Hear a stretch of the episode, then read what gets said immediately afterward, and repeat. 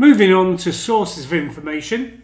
Internal sources that provide management information include things like accounting systems, inventory systems, payroll systems, purchasing systems, sales systems, and customer satisfaction systems.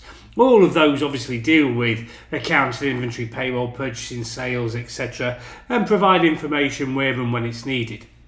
So, whilst focused on transactions, these systems therefore also enable analysis for decision making. Now, you can also get information externally. Primary research customised to the organisation's need, like market research on new products or competitor pricing analysis, and secondary, secondary research, which uses publicly available industry data such as government stats or consulting firm reports, business directories, trade publications, that sort of thing.